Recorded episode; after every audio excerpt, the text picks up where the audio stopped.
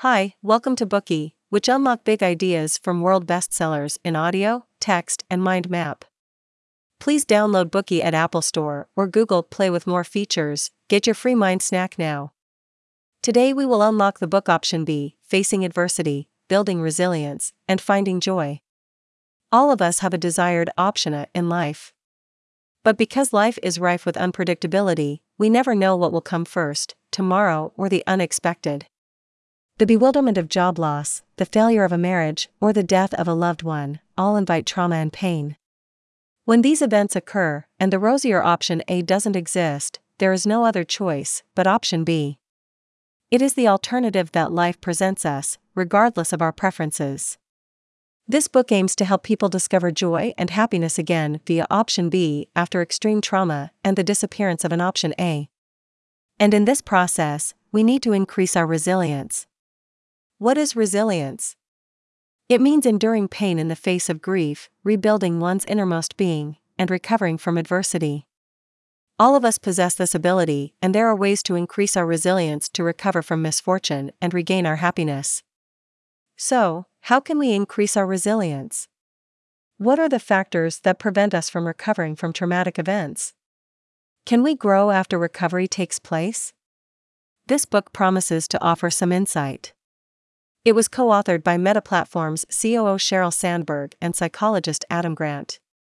Sandberg has been hailed by the American media as the most influential woman in Silicon Valley and has been a frequent name in numerous Forbes magazine rankings. But career success can't prevent tragedy from occurring. In May 2015, Sandberg's husband, Dave Goldberg, died unexpectedly. They had been happily married for 11 years, and in 2015 they were on holiday in Mexico when Dave died suddenly at the gym after suffering a heart arrhythmia. Sandberg's entire world came crashing down, and she had no idea how to move on with her life. She tried various methods of overcoming her grief, such as immersing herself in it and trying to let it wear itself out, but none brought her the closure she was seeking. Two weeks after Dave's death, Sandberg received a letter from a friend who had also lost her husband several years prior. The letter said that although her friend had done everything she could, she was at a loss about how to help Sandberg. The letter crushed Sandberg's last psychological defenses and left her completely overwhelmed, distressed, and bewildered. She turned to her friend Adam Grant, author of the book Give and Take that we have previously unlocked, for guidance. Grant told her that pain is inevitable, we can only face difficulties and negative emotions by increasing our ability to bear it. In other words, by increasing our resilience. With Grant's help, Sandberg managed to gain a new lease of life. Her gut wrenching experience gave her a deep understanding of resilience. She has shared her knowledge and gains in this book, wanting to empower more people who are hurting inside to become more resilient and set forth on the path to recovery. In what follows, we will give you a detailed description of the book's contents, in three parts. Part 1 Three misconceptions that hinder recovery. Part 2 Three aspects of post traumatic growth. Part 3 How to increase resilience. The American psychologist Martin Seligman, widely regarded as the father of positive psychology, has spent decades studying how people cope with setbacks. He has identified three misconceptions that prevent people from overcoming traumatic events. Let's examine the first misperception personalization. Personalization refers to the belief that we are at fault when bad things occur. The book shares an example of a young girl who was kind enough to accompany a male colleague home, but the man later raped her in the car. It is reasonable to say that the male colleague committed the crime, and it wasn't the girl's fault. However, she blamed herself harshly for driving her colleague home and allowing him to take advantage of her. This mindset is a mistaken personalized perception, there was nothing wrong with her good intentions. No one could have predicted the incident, nor was it the girl's fault that he assaulted her. She cannot blame herself for every external contingency. Likewise, Sandberg was trapped in a pit of inescapable self blame after Dave's death. After his passing, the preliminary medical report suggested that the cause of death was a head injury caused by falling off an exercise machine. Sandberg, therefore, blamed herself for not being by Dave's side at all times and regretted not immediately rushing to the gym where he had fallen. She was sure that getting to the scene sooner could have saved her partner's life. But would that have made any difference? Dave's autopsy report later showed that he didn't fall from the gym equipment and perish due to head trauma, he died of a heart arrhythmia brought on by coronary heart disease. This means that Dave would not have survived long enough for Sandberg to arrive at the incident scene and that his death was unpreventable. But even so, Sandberg still blamed herself in other ways. Why didn't she detect Dave's illness in time? Why didn't she urge him to change his bad eating habits? Sandberg even blamed herself for inconveniencing her loved ones with her husband's death. What she did not realize at the time was that even if she had done her best, the event would still have taken place, and she was never in any position to prevent Dave's death. Let's move on to the second misconception pervasiveness. Pervasiveness means that people tend to magnify something bad and believe it will affect every aspect of life.